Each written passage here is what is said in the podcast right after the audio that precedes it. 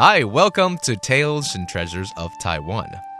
This is a show about a multitude of cultural facets here in Taiwan, from religion to customs, festival to tourism, performing arts to indigenous culture, and, of course, the culinary goodness of Formosa. It's your one stop shop to all things Taiwan, and I'm your host, Joey. 欢迎大家收听台湾文化新视野，我是主持人 Joey。 台湾的民间工艺包罗万象，从篆刻到漆艺，刺绣到剪年，各行各业的匠师们用他们的双手打造出最具有地方色彩和民俗意象的美术成品。每一门民间工艺都带着一套严谨的传统与师承。而这些大师们手上的文化技艺，在科技产品日新月异的二十一世纪，会面临什么样的挑战？这个月就让我们来谈谈台湾的民间工艺。Taiwan's folk arts are much more than artistic disciplines. They represent the colonial history and cultural memories of this immigrant based nation. As technology advances exponentially in the 21st century, how well the craftsmanship of the old clash with the manufacturing ways of the new. This month, we'll talk about the folk arts of Taiwan. And for this week, we'll explore the art of embroidery in Taiwan. How did Taiwan inherit the art form? How is it done? And how has it transitioned into modern artistic applications? 刺绣工艺历史悠久，而且深植华人的文化。台湾的刺绣跟中国的刺绣有什么不同之处呢？这周我们邀请到府城光彩国际有限公司的林杰宇老师， 为我们说明台湾刺绣的发展、做法以及创新。For this topic, we invite Ms. Lin to tell us about the art of Taiwanese embroidery.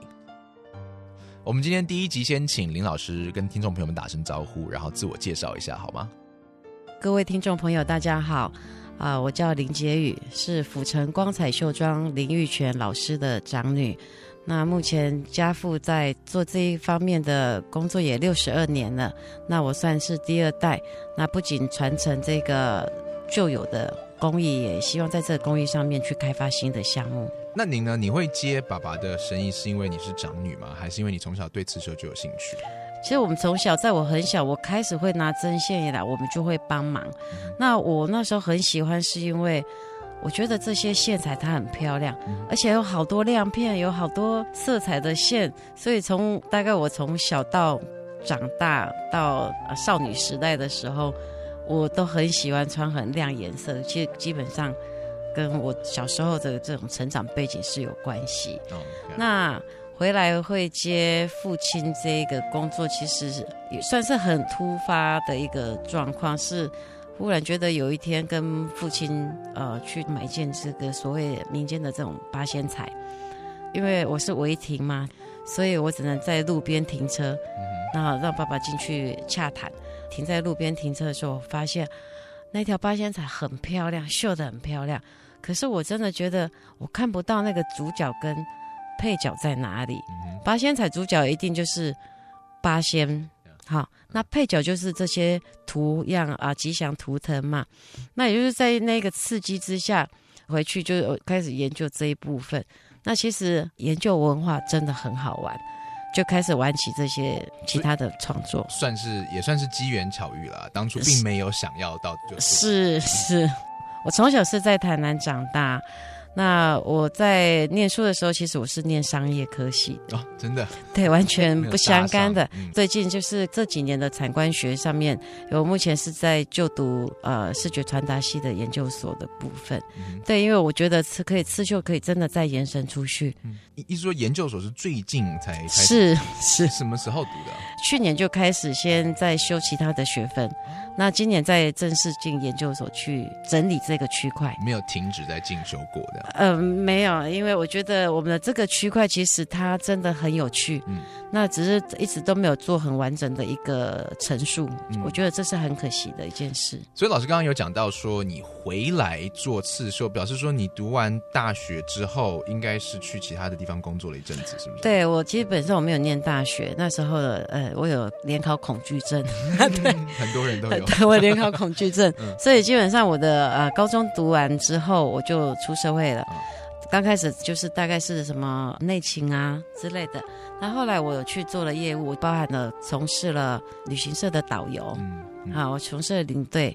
那这个领队的部分，带我在国外看到的国际观，然后再到结婚生子，再回来接爸爸的这个部分学习，其实有很大的一个想法存在。怎么讲？是因为看到国外的文化，想要把台湾的文化也名扬海外这样子吗？对对，因为我觉得在当旅行社领队的这个阶段，其实你去到每一个国家，每一个国家都有它的文化传说。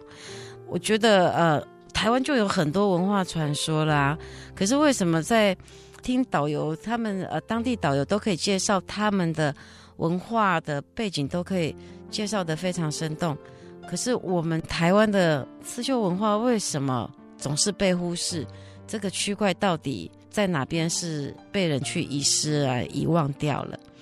对，所以后来就是把东西让它能够重整一番啊，或者是尝试一些。因为我们的市场上面来讲的话，台湾人讲究的是稳定、保守稳定。很多人认为这个市场既然是稳定的状态之下，那就不需要做太多的一个冲刺。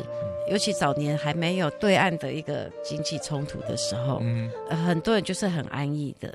所以一旦开放之后，其实冲击就很大了，因为呃跟我们同行的呃能够退休就退休，就不传承，因为他看不到愿景在哪里。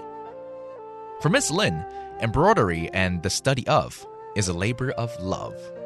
She's a second generation embroidery expert coming after her father, who studied and worked in the arts for 62 years. Due to her father's work, Lin grew up surrounded by the beauty of embroidery. At a young age, she fell in love with the rich colors, the glittery sequins, and she believes that's what led to her love of wearing bright colors as a teenager. Lynn says it was a completely innocuous incident that led her to follow in her father's footsteps. She was sitting in the car while her father was discussing business with a client, and she happened to see a beautiful embroidered banner of the mystical eight immortals in Chinese folklore.